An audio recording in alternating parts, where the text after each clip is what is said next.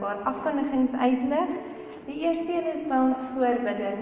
Oom Christie, die wet is nog steeds in ICU. So kom ons hou aan om vir hom te bid en vir Tannie Hanta regtig ook te ondersteun met oproepe en gebede en boodskappe. En dankie dat ek dit vir julle kan vra. Dan is dit vandag ekologie Sondag en dit is die rede hoekom ons op die voorreg het om na Prof Kobus van der Walt vandag te luister en hoekom hy juis vandag met ons die boodskap gaan deel. En dan herinner ek julle net aan Pinkster wat môre begin van Maandag aan tot Vrydag aan. Moet dit nie mis nie. As jy nie kom vir die boodskap nie, kom vir die lekker sop na die tyd en broodjies. Ek is seker die Here gaan nog steeds met ons almal werk in die eredienste. So ek sien regtig uit om Pinkster ook saam met julle te vier. Kom ons staan en sing ons saam die 163 soos 'n wildspok.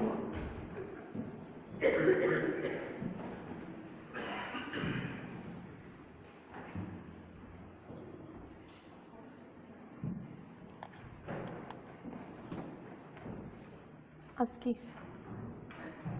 Ek het nie vir Annelie baie tyd gegee nie, askies Annelie.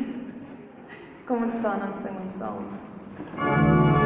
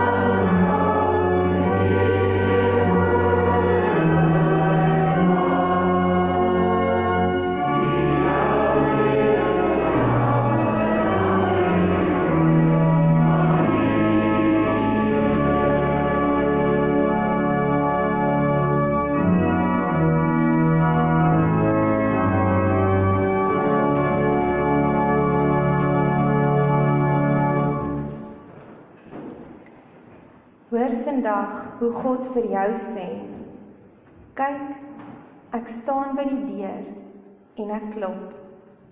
As iemand my stem hoor en die deur oopmaak, sal ek by hom ingaan en saam met hom die feesmaal hou en hy saam met my. Here, ons maak nou oop die deur. Kom in en praat met ons. Leer ons en lei ons in Jesus se naam. Amen. Gemeente, ek groet julle vanmôre in die naam van die Vader, die Seun, die Heilige Gees. Dit is dan nou my grootste voorreg om vir Prof Kobus van der Walt aan julle voor te stel. Hy het regtig uitsonderlike akademiese prestasies en hy handhaaf 'n hoë profiel selfs op wêreldwye gebied in sy vakgebiede maar hy sal aan baie van julle reeds bekend wees as gevolg van sy aanbieding wat hy op RSG gehou het omgewingspraatjies.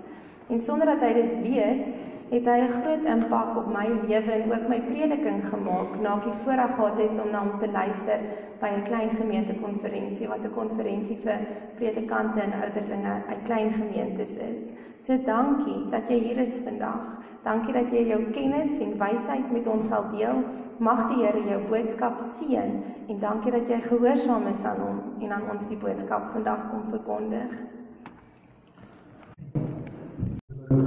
En toe ek in die vanoggend hier instap in die in die kerk gebou toe ervaar ons se warmte en 'n vriendelikheid wat net van die Here self af kan kom.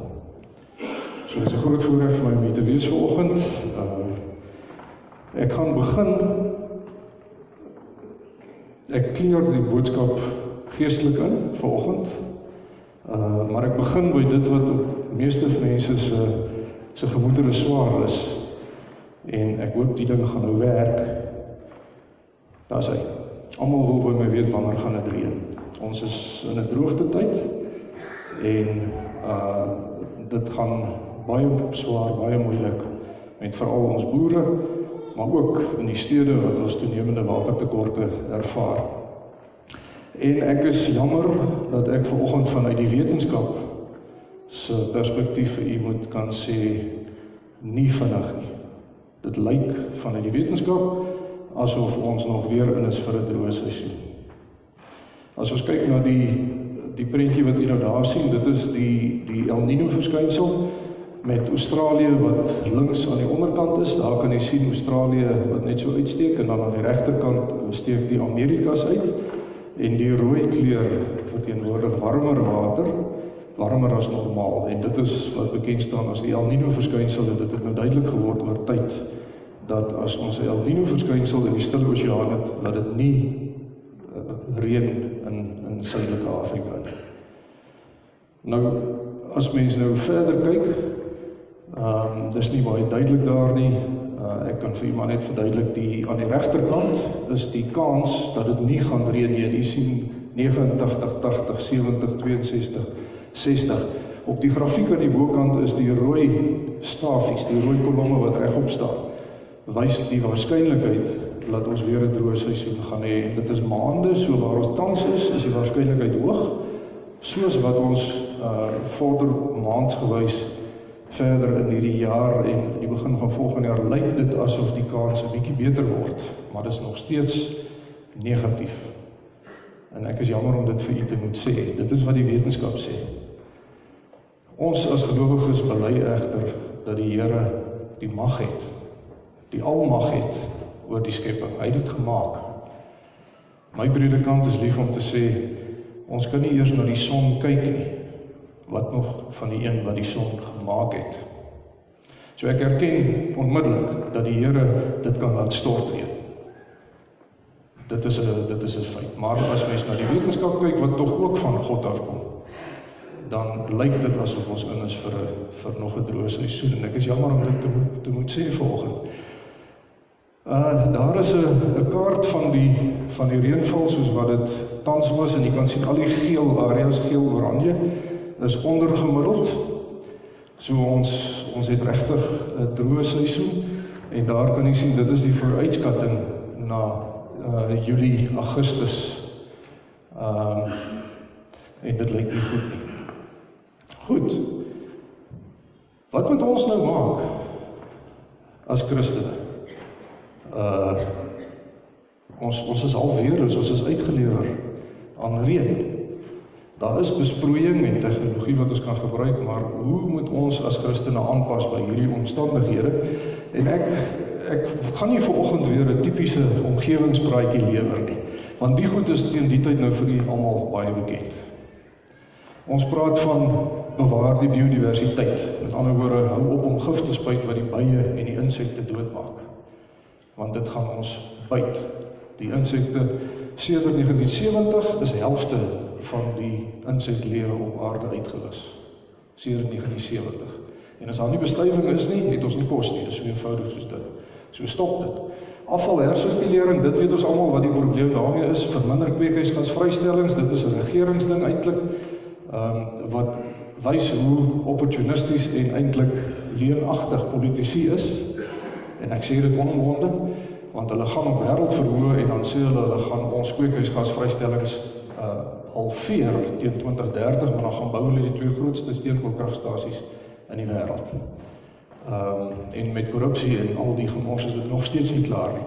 So, dit is iets wat wat ons druk op ons regering plaas, lewe 'n lewe van matigheid.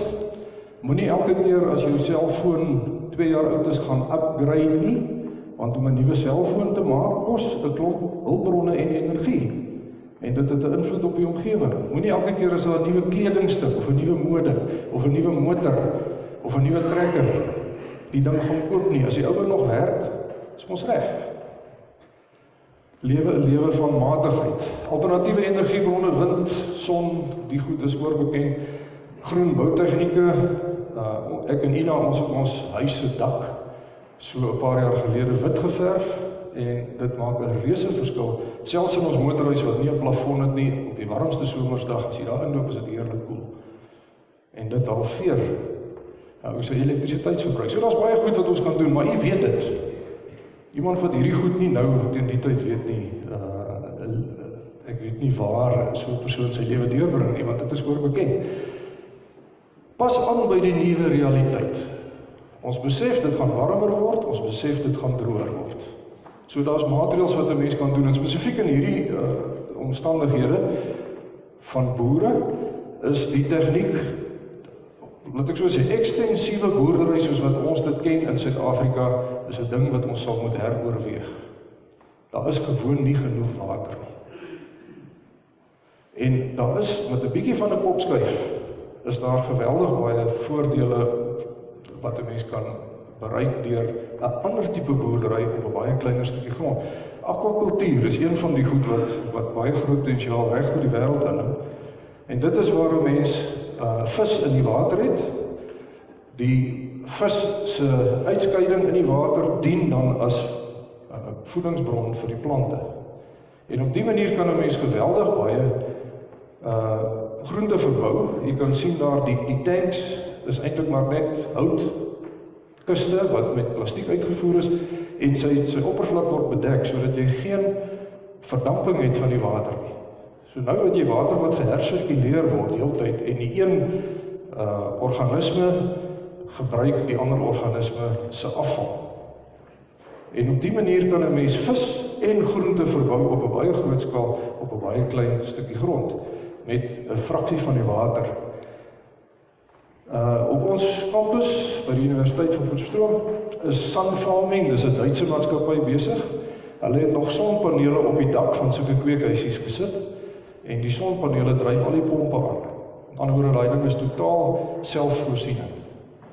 En uh daar's ons vorige dekaan en 'n Duitser wat daar staan, jy kan sien die kwaliteit van die groente wat daar verbou word. En daar's geweldig baie hulpbronne beskikbaar vir boere wat wil begin eksperimenteer met hierdie goed. Daar's baie voorbeelde daarvan en u kan regtig u jaarlikse inkomste handhaaf of verbeter met 'n fraksie van die invloed op die omgewing. Ek praat nou net met die boere, maar ek praat ook met die skoolkinders wat hier sit. Daar's 'n voor 'n voorbeeld uh, dametjie Rekelise Nieuwoud in die ooste van Pretoria wat eintlik sy's nog 'n skoolkind, maar eintlik het sy 'n boerdery aan die gang wat baie gevestigde boere baie jaloers op sal wees. Sy voorsien 'n groot deel van die uh voorstede in Pretoria voorsien sy van vars groente. Sy sit in die klas. Nou julle sal nou weer die jong mense met die tegnologie op die selfoon sit sy en stel die een pomp 'n bietjie en die ander pomp word bietjie minder gemaak en jy moet bietjie meer dit en bietjie meer dat. Want alles is deesdae gekoppel. So daar is uh, voorbeelde daarvan. As jy sê nee, ek is 'n vleisboer, ek is 'n skaapboer of 'n beesboer, Daai vleis is in 'n laboratorium gekweek, gegroei wat jy daar sien. Hy kom nie van 'n skaap of 'n bees af nie. So daar's nuwe tegnologie wat ons eenvoudig sal moet begin gebruik omdat ons in 'n land lewe waar die hulpbronne skaars is. 'n Mens sal regtig moet uh, 'n uh, kopskuif maak. Die mense wat dit goed geproe het sê jy proe nie verskil nie. Dit is dieselfde goed. Dis vleis. Proteïene. Ek sal nog so 'n bietjie oortuiging nodig hê want 'n lekker skaap chop is darem al lekker. Ons leef tans in die 4de industriële revolusie. Uh en ek ek daarmee sluit ek nou hierdie gedeeltjie af van aanpas by die nuwe realiteit. Die 4de industriële revolusie is al het alles te maak met inligting, intelligensie, kunsmatige intelligensie, die internet van dinge. Soos dit nou nou gesê het Rikalise Nieuwoud wat in die wiskunde klas sit en gou haar boerdery beheer op haar selfoon aanpassings. Ek is bly ek is nie haar juffrou nie. Maar die punt is jy leef in hierdie samelewing, hierdie nuwe realiteit en uh veral ons ouer mense en ek sluit myself daarbey in sukkel om daarbey aan te pas. Dit is 'n nuwe manier van dink, 'n nuwe manier van doen. Maar dit is die toekoms. As 'n mens wil oorleef in suidelike Afrika, is dit waarheen 'n mens sal moet gaan. Wetenskaplik gesproke. Goed. Dis nou die goed wat ons kan doen, maar is dit genoeg om net aan te pas by nuwe omstandighede? Ek wys weer hierdie kaart. Die afnemende reënval is besig om noordooswaarts uit te brei. Met ander woorde, die Namib-woestyn is eintlik besig om gaandeweg oor die hele subkontinent te versprei. Dat tussen ons en die Kongo, waar is noord? Die kant. Tussen ons en die Kongo gaan daar, daar basies 'n 'n 'n deel ontwikkel en ons sien dit reeds van baie lae reënval. En waar gaan daai mense heen? Hulle moet of noord na die Kongo toe waar daar baie water is of hulle moet suid hier na ons toe. En waar dink jy waar gaan hulle heen? Hulle gaan hiernatoe kom want hulle dink in Suid-Afrika is daar geleenthede, hier is geld. So as 'n mens na dit alles kyk, dan sien ek nogal 'n negatiewe prentjie. Ongelukkig. Ek is 'n positiewe mens. Ek probeer altyd optimisties wees, maar hier is wat in Engels bekend staan as die perfect storm besig om om op ons af te storm hier in Suid-Afrika. Ek het gepraat van die immigrante en die xenofobie ons sien dit reeds in ons land, nê, nee, wat mense eenvoudig doodgemaak word omdat hy van 'n ander land af kom of sy winkel word net eenvoudig gevat. Ons sit met 'n veiligheidssituasie veral op die plase wat die gruwelikste goed gebeur. Ons sit met 'n vinnige groeiende veral die swart deel van die bevolking as ons kyk na die die die die mense onder 25 jaar oud oor 11 jaar van nou af gaan vir elke 100 mense in Suid-Afrika net een wit wees. Ek sê weer 11 jaar van nou af vir elke 100 mense in Suid-Afrika net een wit. Nou dit het niks met die wit swart ding te doen nie. Die punt is die swart bevolking is besig om buite verhouding en buite beheer te groei. En ons kan dit nie ons kan dit eenvoudig nie absorbeer in Suid-Afrika nie. Ons sal moet die boodskap tuisbring by ons swart medelandsburgers dat dit kan nie so aangaan nie. En die regering se ehm uh, so toelaas wat gegee word aan jong moeders dit moet gestop word. Dit is selfmoord wat die mense besig is om te doen. So ons moet aanhou om daai boodskap tuis te bring. Maar soos dit tans is, gaan dit gewoon aangaan want dit is die manier waarop die regerende party sy mag behou. As hy koop dit by mense met hierdie tipe toelaas, sê vir hulle as jy vir 'n ander party stem, dan verloor jy die toelaag. Goed, ons sit met 'n lae ekonomiese groei wat vererger word deur water en elektrisiteitstekorte. Ons weet almal van Eskom se probleme. Ons weet van die waterprobleme. Ek het al reeds ietsie daaroor gesê. Ons sit gemiddeld met die swakste onderwysstelsel in die wêreld. En Ons sit eintlik in twee wêrelde. Hier is kinders soos hierdie wat kan meeding met die beste in die wêreld. Maar die grootste gros van ons skoolkinders is die swakste in die wêreld, veral as dit kom op by wiskunde en wetenskap. Dit is 'n eislike probleem. Ons sit met een van die hoogste werkloosheidssyfers in die wêreld.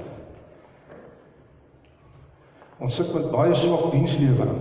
Ons sit met 'n baie swak gesondheidstelsel. Alles is negatief. Dit is soos die Engelse sou sê die perfect storm. Ons sit met korrupsie. Ons het die hoogste Gini koëffisiënt in die wêreld. Nou die Gini koëffisiënt is 'n aanduiding van die oneweredige verspreiding van welvaart. Waar jy 'n groep mense het wat gemaklik lewe en genoeg geld het om motors en goed te kan hê, maar jy het 'n reuse groep mense wat niks het nie. En hulle dus ook niks om te verloor nie.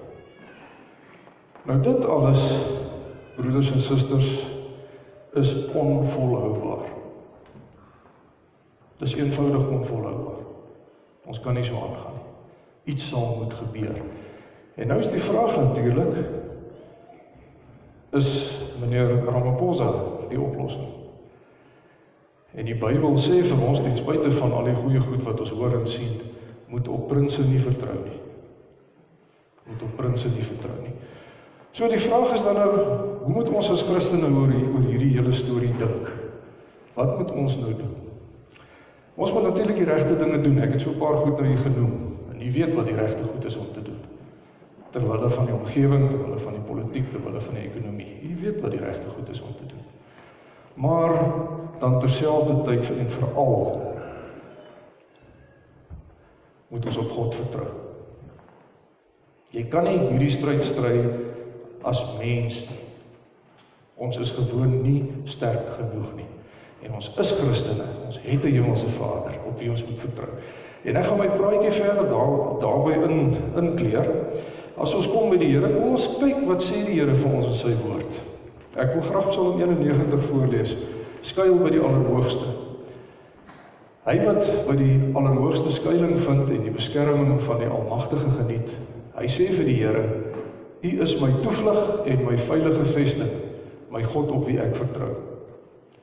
Dit is hy wat jou uit die voëlvanger se wip hou en jou bewaar van dodelike siekte. Hy beskud jou onder sy vleuels en is vir jou 'n veilige skuilplek. Sy trou beskerm jou aan alle kante. Jy hoef nie bang te wees vir gevare in die nag of vir aanvalle oordag, vir pes wat in die donker toeslaan of vir siekte wat helder oordag verwoesting saai nie. Al val daar duisende langs jou, 10000de by jou, vir jou sal niks tref nie.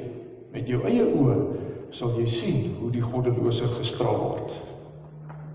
Ekskuus, ek wil net teruggaan. Omdat jy die Here as skuilplek geneem het, die Allerhoogste as jou beskerming, sal geen onheil jou tref en geen plaag naby jou woonplek kom. Hy sal sy engele opdrag gee om jou te beskerm waar jy ook al gaan. Op hulle hande sal hulle jou dra sodat jy nie jou voet teen 'n klip sal stamp nie. Jy sal oor leeu's en adders loop, leeu's en slange sal jy doodtrap. Omdat hy my liefhet, sal ek hom red, sê die Here. Omdat hy my ken, sal ek hom beskerm. Wanneer hy my aanroep, sal ek sy gebed verhoor.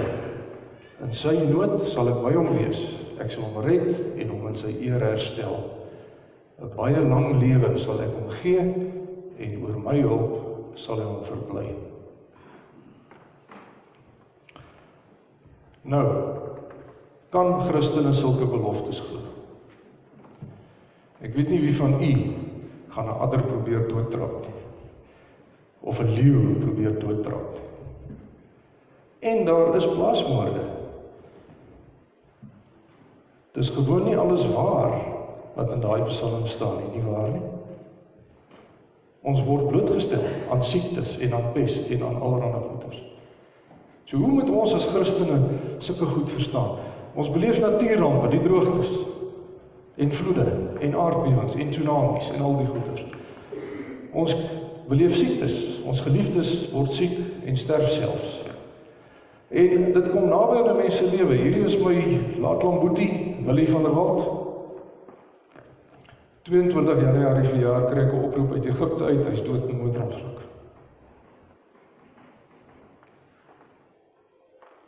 Paar dae later, die Driehoek Hoërskool. Swak onderhoud veroorsaak drie kindertjies en later nog eenetjie se dood. Die droogte, ek het daarvan gepraat. Hierdie twee pragtige jong mense, minder as 'n week gelede doodgeskiet net omdat hulle sonder petrol gaan staan het aan die Oosrand. Hoe moet ons as Christene dan nou die beloftes van Psalm 91 versoen met die realiteit wat ons elke dag beleef? Nou op hierdie punt sal 'n predikant nou gaan na die woord toe en vir u uit die woord uit probeer lig gee. Ek is nie 'n predikant nie, so ek gaan na die natuurwetenskap toe om 'n bietjie te kyk of ons daar ook iets kan leer. Want ons bely tog dat ons het die openbaring, die besondere openbaring van God uit die Bybel en dan die algemene openbaring uit die natuur, die natuurwetenskap. So kom ons kyk of ons ietsie kan kry daar. Die eerste ding wat ons moet besef is die ateïstiese wêreld spot met ons geloof. Hulle sê vir ons man, jy is dom. Daar is nie iets soos 'n God nie.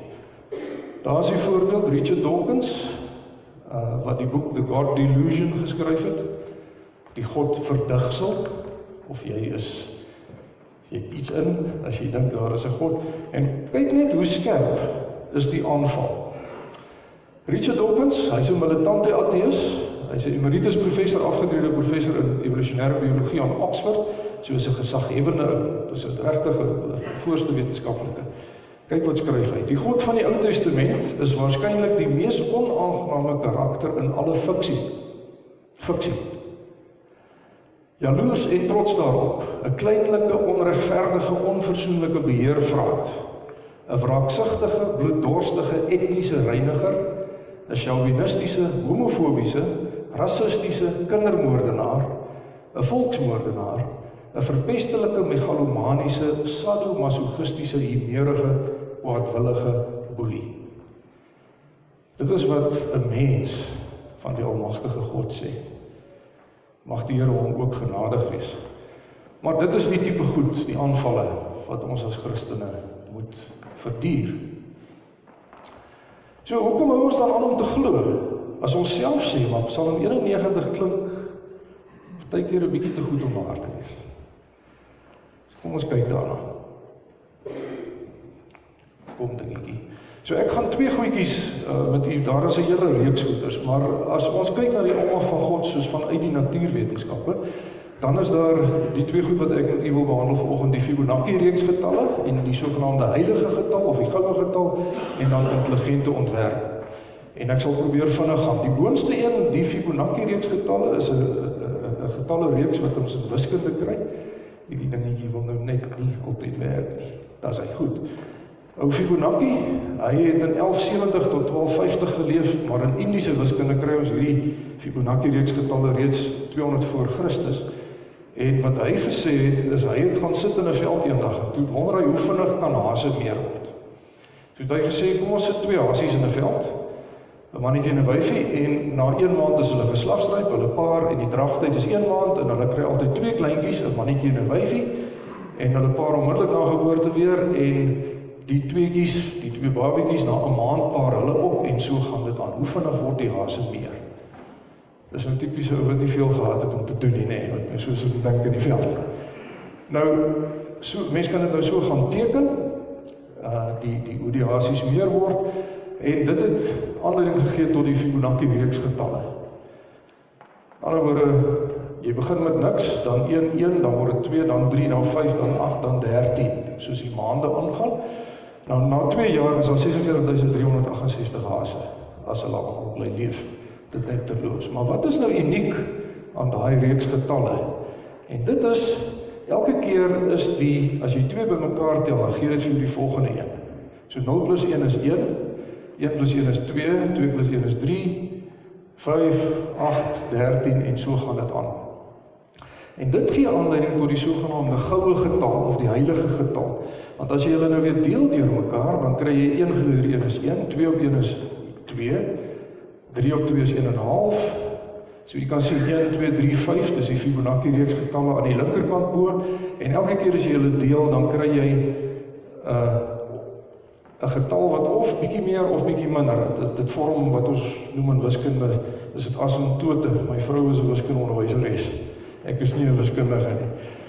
Maar dit is twee twee graf twee lyne op 'n grafiek wat 'n sentrale lyn 'n gemiddelde nader. En daai gemiddelde staan bekend as phi, PHI. En sy waarde is 1,61803 en dit is soos pi en so aan een van daai getalle wat ons nooit sy volle waarde sal kan bereken nie. Want hy nader die lyn, hy kom nooit by hom uit nie. En dit staan bekend as die goue getal of die heilige getal en daai getal sien ons oral in die natuur.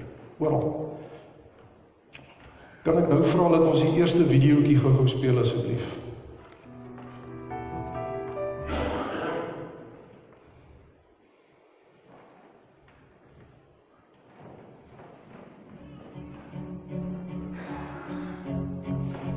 Goed, ek het 'n videoetjie gekry op die internet wat dit so bietjie illustreer.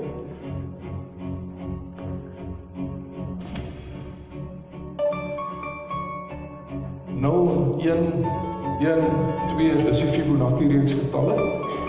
En jy kan sien elke keer is die die som van 2 is die volgende ene. En as mens dit nou voorstel met blokkies 1 1 2 3 en jy trek 'n lyn deur die hoekpunte van die blokke, dan kry jy so 'n spiraalvorm.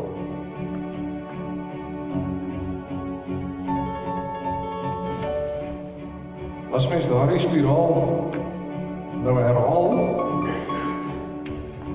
al daardie lyne wat daar geteken word, is presies volgens die goue getal, die goue verhouding.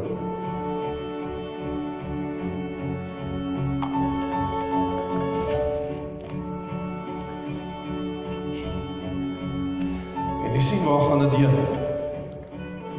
Die Nautilus-skilp is presies volgens die goue getal ontwerp en vervaardig as ek dit so kan stel.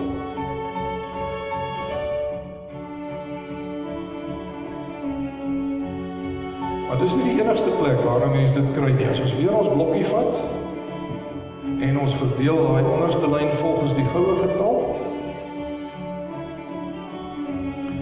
ons vat daardie verhouding en ons sit hom in 'n sirkel.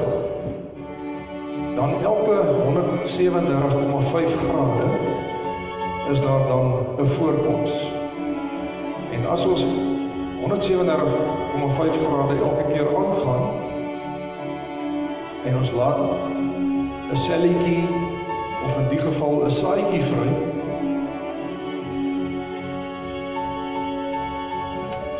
dan is dit die presiese vorm waarin 'n sonneblom se sade byvoorbeeld geraakskik is.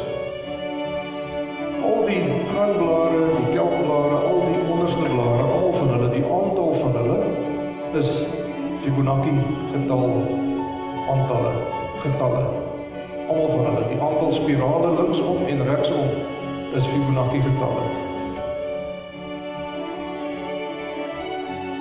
As ons nou weer sekere kerne uithaal en ons verbind die driehoekies sodat ons 'n seshoek kry en ons trek loodlyne op die verbindingslyne daar. Dan kry ons so 'n snaakse vorm. En daai vorm is die presiese vorm waarmee die vlerke van 'n naaldekoker vervaardig is.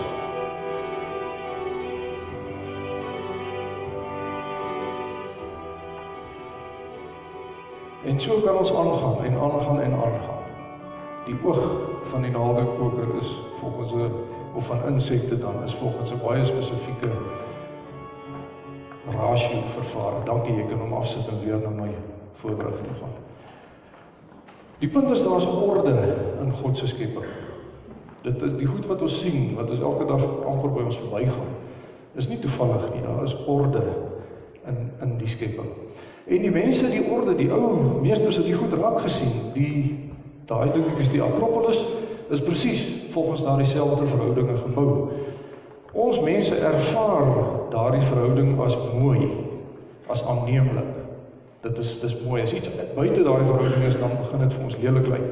Soos byvoorbeeld die afstand tussen jou oë. As dit uh, buite die goue verhouding is, dan sal my ouma nou gesê daai ou se oë is te ver van mekaar af of sy tande is te groot of wat ook al die geval mag wees.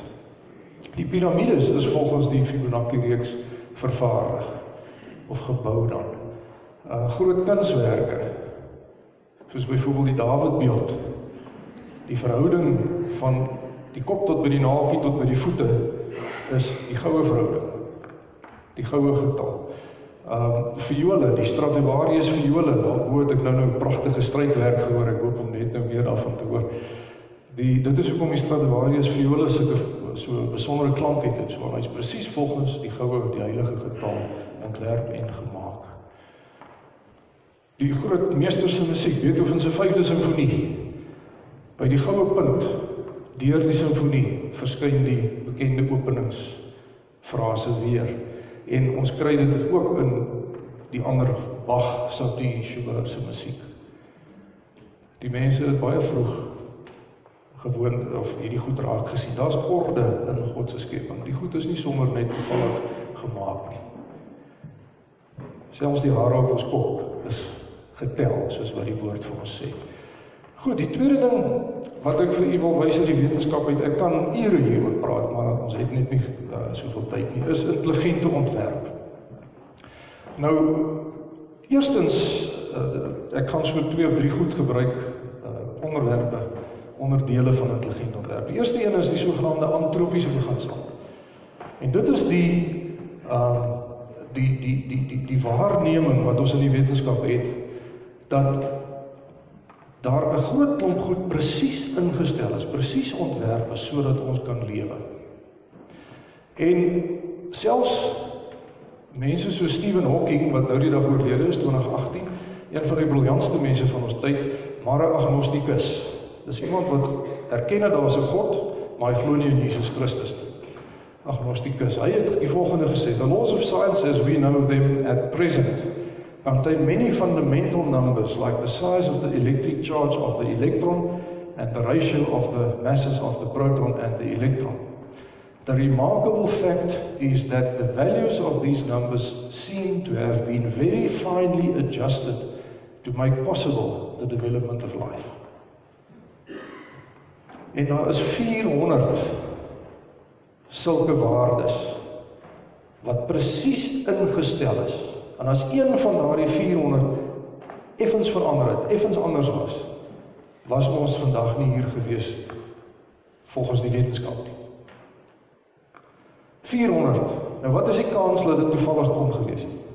400 verskillende goeters. Soos byvoorbeeld, die krag wat jy tans voel op u agtersteewe is is is gravitasiekrag. Staan bekend as 1G. En hy het spesifieke waarde. As hy 'n klein bietjie groter of 'n klein bietjie kleiner was, kon die son nie geskyn het nie. Maar dan dat die proses waar volgens die helium vervaardig word uit die waterstof uit sou nie kon plaasvind nie. En so kan ons aangaan en aangaan en aangaan. Daar's 400 sulke waardes wat perfek moes wees sodat ons vandag kan lewe. En dan sal mense wat sê nee, dis toevallig. Dit is 'n 'n kosmiese ongeluk dat dit gebeur het. Dit is die die die die die antropiese beginsel. Die tweede beginsel wat ek wil gebruik is die onrediseerbare komplekse stelsels. Die evolusieteorie sê aanpassing by omstandighede oor tyd, oor miljoene jare.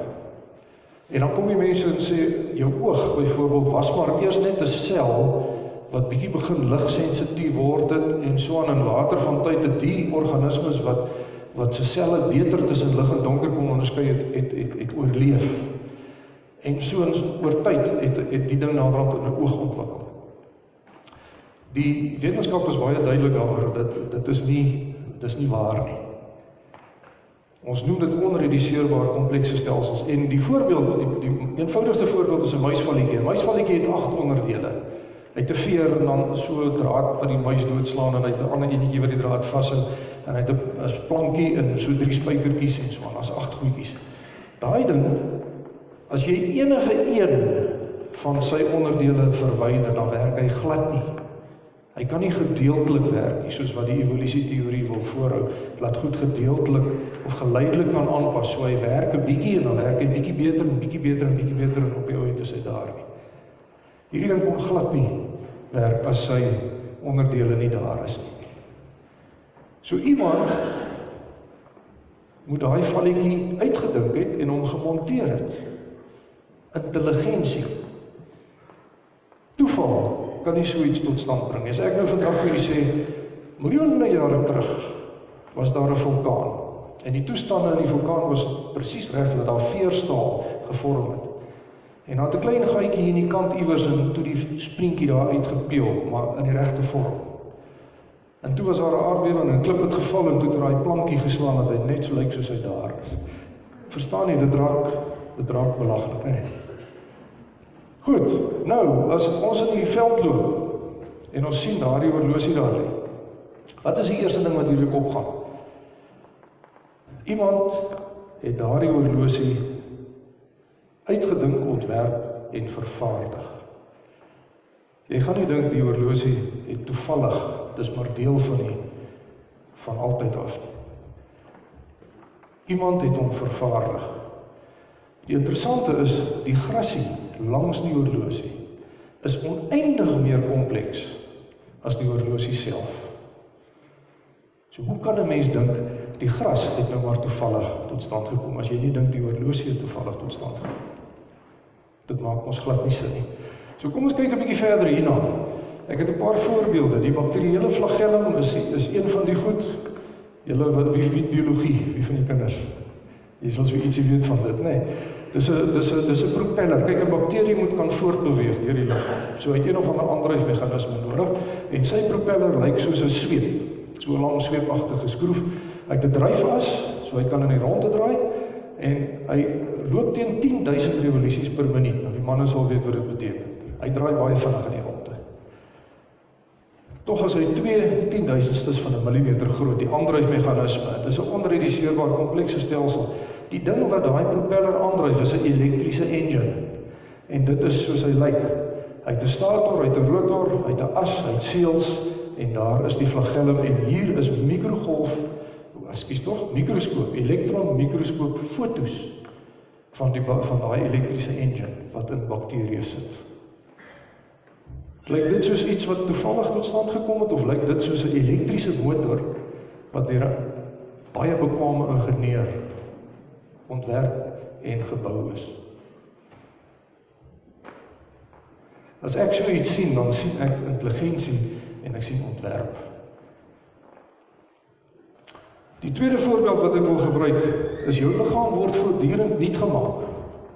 Die van die wat ouer as 20 jaar oud is, is dit 20 jaar, net so bietjie meer as 20. Nie een sel van jou wat nou hier sit is die sel waarmee jy gebore is nie. Jou liggaam word nuut gemaak. Jy het elke 10 dae nuwe smaakknoppies op jou tong. Want kos is korrosief, dis sure en asyne en allerlei goeters, basiese goed en so. So daar word nuwe smaakknoppies gemaak. Jou longe elke 3 weke het jy in die diep dele van jou longe het jy het jy nuwe selle. Elke 20 jaar het jy 'n nuwe hart. Nou as jy 'n hartaanval gekry het, dan word die litteken ook oorgedra natuurlik. Jy nie 'n splinter nuwe hart ongelukkig nie. Jou vel elke 4 weke het jy 'n splinter nuwe vel. Want hy word blootgestel aan die son en aan wind en hy's droog en so aan. So was maar die lakens, né? Jou skelet elke 10 jaar het jy 'n splinter nuwe skelet. Jou ingewande in jou maag is soutsuur wat die kos verteer. Dit is korrosief. Jy het nie 'n stainless steel binnekant nie. Dis sagte weefsel. Elke 2 tot 3 dae word daai weefsel in totaliteit vervang. Jou lewer elke 5 maande. Nou hoe word dit vervang? Dit word vervang met die sogenaamde DNS of DNA. As mens na die Engels kyk, uh die uh, woord DNS staan vir deoksiribonukleïed 'n vreeslike naam vir die bekende dubbele helix Uh en in elkeen van die 100 miljard selle in jou lyf is daar amper 2 meter so dun stringetjie DNA baie styf opgerol. En in daardie DNA is die instruksies van byvoorbeeld hoe jou maag se nuwe selletjie gemaak moet word. Dis so soos 'n rekenaartaal. Dis die instruksies staan daar neergeskryf. Dis intelligensie wat in daai DNA neergeskryf is. Die tweede videoetjie asseblief. U sal nie hoef toets te skryf hieroor nie. Ek wys dit net vir u om te wys hoe wonderlik dit is. Die proses is transkripsie. Hoe die DNA gelees word en dan die die nuwe selletjies vorm. Ek het twee videoetjies wat dit wys. Hulle is net so 3 minute lank elk.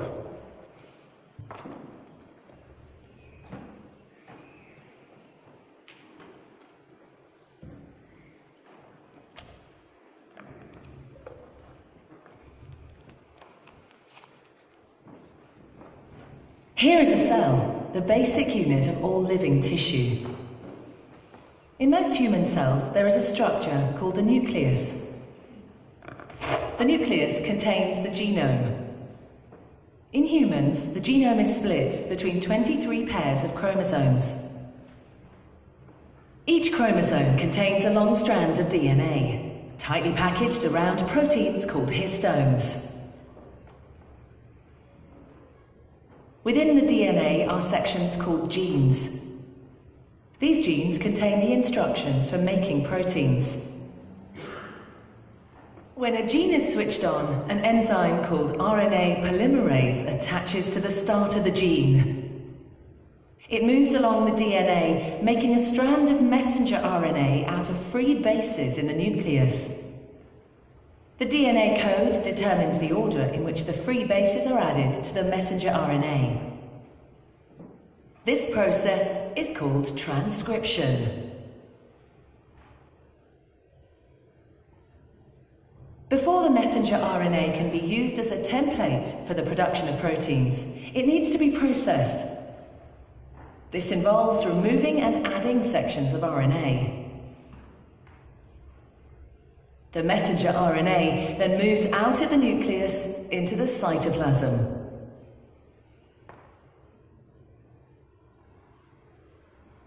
Protein factories in the cytoplasm, called ribosomes, bind to the messenger RNA. The ribosome reads the code in the messenger RNA to produce a chain made up of amino acids. There are 20 different types of amino acid, Transfer RNA molecules carry the amino acids to the ribosome. The messenger RNA is read three bases at a time. As each triplet is read, a transfer RNA delivers the corresponding amino acid. This is added to a growing chain of amino acids. Once the last amino acid has been added, the chain folds into a complex 3D shape to form the protein. Goed, as daai proteïen nou vervaardig is, jy kan teruggaan na my voordrag toe asseblief. Eintlik kan jy maar sommer reguit spring na die volgende video toe. As hy nou vervaardig is, daardie proteïen, dan moet hy na vervoer word na die plek waar hy nou gebruik moet word. Nee, so dan moet een of ander instruksie wees, dan moet een of ander vervoermiddel wees en dan moet een of ander plek iets wees wat sê laai nou af hierdie proteïen. Hy is nou op die plek waar hy sy werk moet doen. So gaan gerus na die volgende videoetjie asseblief. Hierdie is die sogenaamde motor neurone. And they are doing this inside your body right now. To understand why, we have to zoom out. Dis regtig soos dit lyk. Every day in an In your life now. body, 50 to 70 billion of your cells die. Either they're stressed or damaged or just old. But this is normal. In fact, it's called programmed cell death. But to make up for all these lost cells, right now, billions of your cells are dividing, essentially creating new cells. And that process of cell division, also called mitosis, well, it requires an army of tiny molecular machines. So let's take a closer look. DNA is a good place to start, the double helix molecule we always talk about. This is a scientifically accurate depiction of DNA created by Drew Barry at the Walter and Eliza Hall Institute of Medical Research. If you unwind the two strands, you can see that each has a sugar phosphate backbone connected to the sequence of nucleic acid base pairs, known by the letters A, T, G, and C. Now, the strands run in opposite directions, which is important when you go to copy DNA. Copying DNA is one of the first steps in cell division.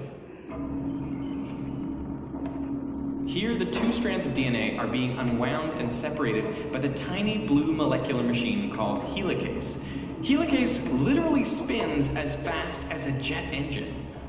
The strand of DNA on the right has its complementary strand assembled continuously, but the other strand is more complicated because it runs in the opposite direction. So it must be looped out with its complementary strand assembled in reverse, section by section. At the end of this process, you have two identical DNA molecules, each one a few centimeters long, but just a couple nanometers wide. So, to prevent the DNA from becoming a tangled mess, it is wrapped around proteins called histones, forming a nucleosome. These nucleosomes are bundled together into a fiber known as chromatin, which is further looped and coiled to form a chromosome, one of the largest molecular structures in your body.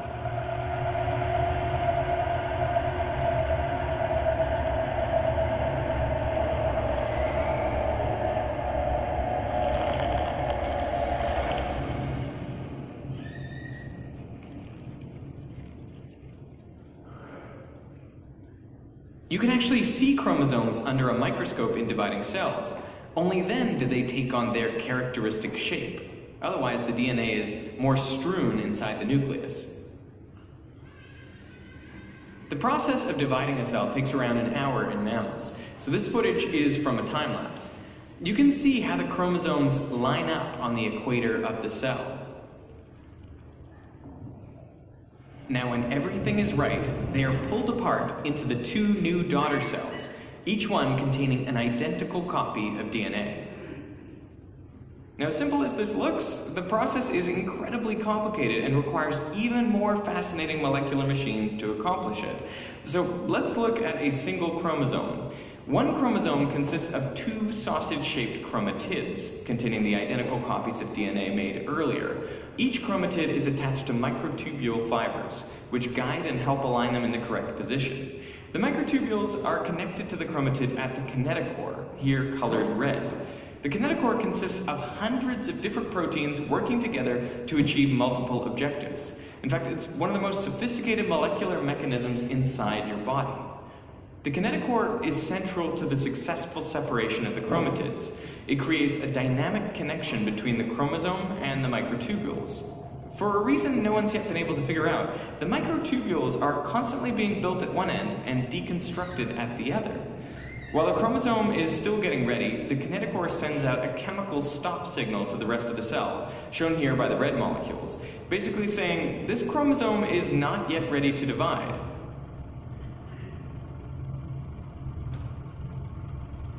The kinetochore also mechanically senses tension.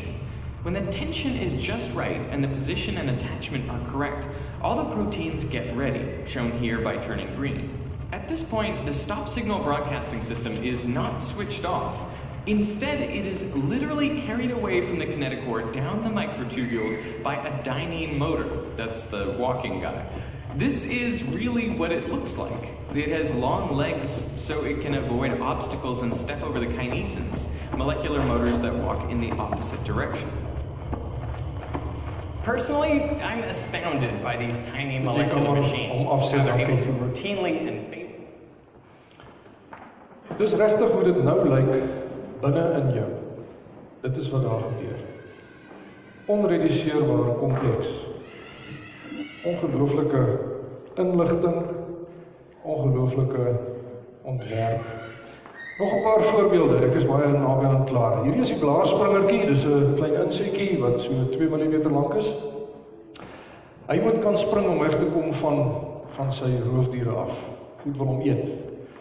Maar nou is hy so klein en mense kry dieselfde by vlooie byvoorbeeld, hy kan verskriklik ver spring. Nou as hy een been 'n bietjie harder trap as die ander een, dan spring hy skeef, dan mis hy die volgende blaar. Dan kan hy nou uh geëet word. Kyk wat tussen sy blaaie is. Sy twee bladbene hier, of ek ek is nie 'n bioloog nie. Daar is 'n rat ingeskaap in, ingeskaap sodat sy een been nie harder kan spring as die ander een nie. Daar's 'n ratmeganisme. Lyk dit soos iets wat toevallig tot stand gekom het of lyk dit soos iets wat ontwerp is? Nog enkele voorbeelde. Hierdie is die atome, dit is goedjies in water wat die water vir ons suiwer as ons nie die stelsels oorlaai soos wat ons tans doen met al ons riool en so nie. Ongelooflike pragtige funksionele masjiene wat water suiwer. Hierdie is 'n marine diatoom in seewater 250 keer vergroot. Dit is 'n ladybird se pootjie met al die haartjies wat deur middel van adhesiekragte kan maak dat hy teen 'n plafon kan sit. Styfmeelkorrels 1250 keer vergroot. Daai goed wat lyk soos juwele. Styfmeelkorrels wat jou hooi koors gee onder andere maar tog ook styfmeel op 'n stamper in elkeen van daai geel balletjies is die DNA die volledige instruksies opgesluit sodat 'n nuwe plant volledig kan ontwikkel. Hierdie is 'n muur met 'n eiertjie sommer net so 'n paar fotootjies 'n motsa antenna. Hierdie is die Japanse kuns van origami waar die Japanners uit papier die wonderlikste goedjies kan vou. En hulle gebruik die papier wat hulle gebruik is die fynste, hoogste kwaliteit papier denkbaar wat 'n mens kan koop. Maar as mens daai papier onder 'n mikroskoop sit, dan lyk dit so. 'n Ongeordende, rowwe deurmekaar klomp vesels. En ek het eendag in 'n in 'n erediens gesit toe sê professor Ben de Klerk uitgepreek. Toe sê hy byvoorbeeld nou hierdie, daar is 'n besie op die naald ag op 'n speld se kop. As jy iets wat wat die mens gemaak het en jy vergroot dit. Hoe meer jy dit vergroot, hoe meer sien jy die onvolmaakte raak. 'n Speld lyk pragtig blink en afgerond as jy na hom kyk. Maar gaan sit hom onder 'n mikroskoop dan sien jy hoe lyk hy. Teenoor, as jy iets wat wat God gemaak het, hoe meer jy hom vergroot, hoe meer sien jy die volmaakte raak. Kyk na daai besie. Nog 'n voorbeeld, 'n naald, grof, onafgewerk teenoor 'n druppel seewater met die diertjies wat God gemaak het. Die onvolmaakte teenoor die volmaakte. Ek sluit af. Kom ons gaan terug na die Bybel toe. Ek het Psalm 91 gelees. Dit is hy wat jou bewaar van dodelike siekte. Jy hoef nie bang te wees vir gevaar of pes of siekte nie. Al val daar duisende langs jou, tienduisende by jou vir jou sal niks tref nie, sal geen onheil jou tref en geen plaag naby jou woonplek kom nie. Waarom kan ons aanhou glo? Want ons sekerheid lê in die aard van God. Die almagtige God wie se handewerk ons nou hier gesien het. Dis waarin ons sekerheid lê. En nie in ons onsself, ons eie vermoëns of ons eie krag nie. En as daar nou rampe gebeur, Die ateïstiese argument, soos wat the God delusion vir ons wil vertel, is dat daar geen hoop is nie. Alles is toevallig. Daar's geen hoop nie. Dit gebeur, aanvaar dit. Die teïstiese argument vir ons wat Christene is, die Jesus Christus genade argument is ramp betref jou nie willekeurig nie, God is in beheer. Al voel dit baie keer vir ons nie so nie. Wetenskaplik gesproke sê ek altyd ek het nie genoeg data om die Here se wil te bevraagteken nie. Ek sien maar net 'n klein prentjie. Ek het eenvoudig nie die inligting om te weet of my boetie wat in Egipte in 'n motorongeluk dood is, nie dalk die volgende dag deur ISIS gevange geneem sou word en sy keel word op TV afgesny. Ek het nie daai data nie. So wie's ek om nou vir die Here te gaan sê dit was verkeerd? God sal jou nooit alleen los as daar slegte goed gebeur nie en dit gee vir ons hoop. Ook in die omstandighede waarin ons in Suid-Afrika is wat ons bekommerd is oor ons kinders en ons kleinkinders met al hierdie negatiewe goed wat op ons afkom.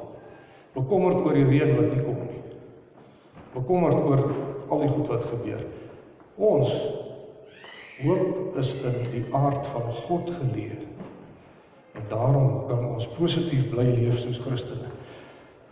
Daar's 'n ou wat 250 jaar terug al neergeskryf het. All I have seen teaches me to trust the creator for all I have not seen. Alles wat ek kan sien leer my om God te vertrou vir alles wat ek nie kan sien nie. Ralph Waldo Emerson was sy naam. Hierdie almagtige Skepper ken jou op jou naam. Hy weet wie jy is. Hy weet wat jy nodig het. Hy beskerm jou sonder sy wil sal geen haar van jou hoof val nie. Hy slaap of sluimer nooit nie. Hy het jou lief met 'n onbegryplike liefde. Hy vergewe jou sondes, maak nie saak wat jy aangevang het nie. Die Here se genade in Jesus Christus is groter as die grofste sonde wat jy in jou lewe al gepleeg het. So reken af daarmee. Hy het sy seun vir jou gegee sodat jy tot in ewigheid saam met hom mag lewe en regeer. Ons almagtige God. Daarom kan ons in die oggende sê as ons kerk toe kom, ek glo in God die Vader, die almagtige, die skepper van hemel en aarde. En ons kan dit met oortuiging sê. En niks kan jou van sy liefde skei nie. Dit sê hy vir ons in Romeine.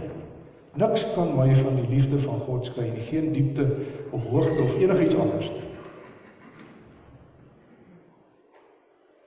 En dan het ons die krag van gebed. Jakobus sê vir ons die gebed van 'n gelowige het 'n kragtige uitwerking. Dis hoekom reën daar of bid daar vir reën is nie maar sommer net iets nie wat 'n mens nou maar doen vir sê nou net dit werk nie. Ons het 'n kragtige uitwerking. Ons het 'n God in die hemel, 'n almagtige God wat luister as ons na hom praat, as ons met hom praat, as ons hom iets vra. Ons mag na hom toe nader in gebed. Ek sluit af met iets wat vir my verstommend is wat die afgelope week gebeur het. Ek het nog eers vir jou vertel nie lief. Dis Martie van der Walt, sy's 'n professor in wiskunde op ons universiteit. Sy is 3 weke gelede met borskanker gediagnoseer. Sy was na die dokters toe gewees en hulle het toe uitgevind dat die kanker het nie versprei nie. Maar sy sal 'n mastektomie moet ondergaan môre. 'n Traumatiese ervaring vir haar en haar man Rian. Rian is 'n rekenaar spesialis wat ook al die jare by ons universiteit gewerk het. Ek ken hulle vir 40 jaar. Ek het in die afgelope week by hulle gaan besoek aflê. En hulle wys toe vir my Rian was in Pretoria toe Martie by die dokter die nuus kry dat die kanker dit nie versprei nie, maar 'n mastektomie moet gedoen word. Toe is Rian in Pretoria baie oomblik en hy stuur vir haar 'n WhatsApp met 'n link. Ek weet nie wat sy Afrikaans skakel. Na Psalm 31 vers 6 om haar te bemoedig. Nou, hy het op die internet gegaan op sy selfoon. Hy Psalm 31 vers 6 het hy opgeklik uit die internet skakel gekry en daai skakel het hy vir Martie gestuur. So sy wat dit ontvang het, as sy klik op daai skakel, dan maak Psalm 31 vers 6 oop. In u hande gee ek my lewe oor. Toe sy egter die WhatsApp kry en klik op die skakel. En nou moet jy weet ek is 'n dobber. Ek is 'n geformeerde ou. Ons glo nie maklik hierdie goed nie. Toe sy klik op daai skakel, wat maak oop? Johannes 11 vers 4. Toe Jesus dit hoor het hy gesê hierdie siekte sal nie op die dood uitloop nie, maar op die openbaring van die wonderbaarlike mag van God, sodat die seun van God daardeur verheerlik kan word. Daar is geen logiese of wetenskaplike verklaring hiervoor nie. Geen.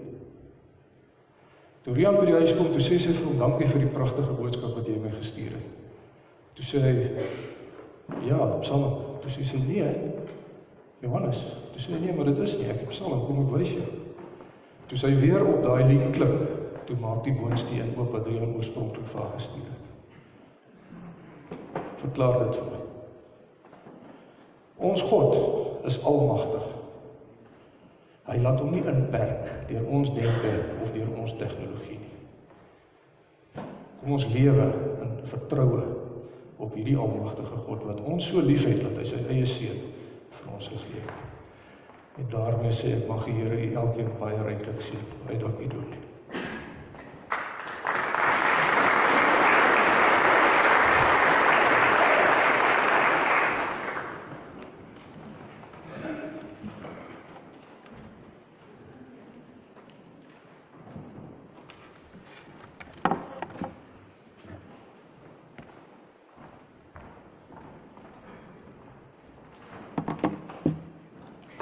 Baie besonderse wyse waarop hierdie boodskap aan ons oorgedra is. Kom ons sluit die oë en bid ons saam. Almagtige God en ons hemelse Vader, ons staan absoluut in verwondering van die almag en die grootheid en die heiligheid en die kreatiwiteit waarmee hierdie aarde geskep het en waarop U dit beheer en hieroor regeer. Here baie dankie dat ons orde kan sien en dat ons regtig in verwondering kan staan van hoe ongelooflik besonder die skepping van U is. Here wanneer ons kykie het na u grootheid en die almag, kan ons nie anders as om so bewus te word van ons sondigheid en ons nietigheid nie. Here, ten spyte daarvan beloof u vir ons in die woord soos ons weer gehoor het, dat u ons raak sien, dat u ons liefhet en dat u 'n besonderse pad met ons elkeen in ons omstandighede stap. Here ons vind soveel vrede vanmôre in die wete dat U in beheer is en dat ons die voorreg het om regtig enige iets vir U te vra. Ons vind vrede in die wete dat U volgens U wil ons gebede dan ook sal beantwoord.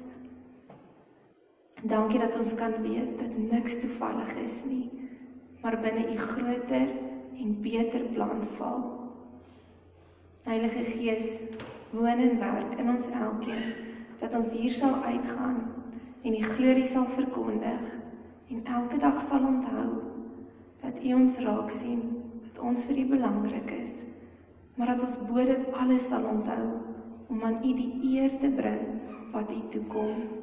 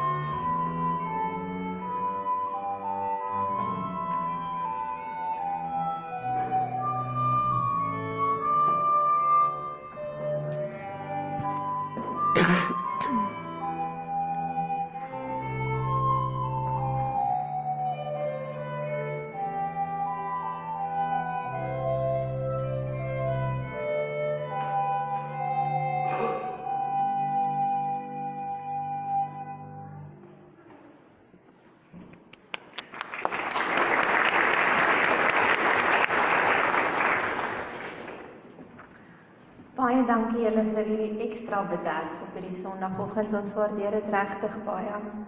Hoe kan ons anders as om op te staan en die Here te antwoord op dit wat ons gehoor het as met die sing van lied 464. Ons sing saam vers 1 en 2 en dan die koor, dan vers 3, 4 en weer die koor. Kom ons staan en sing ons saam.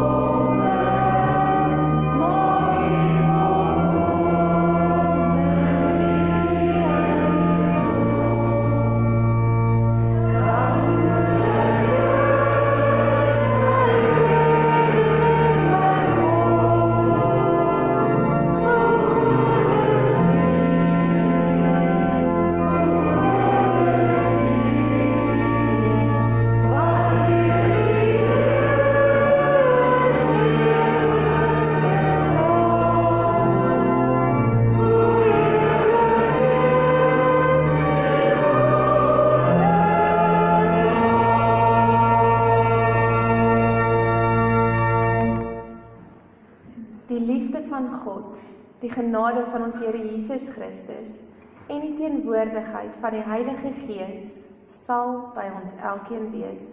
Amen.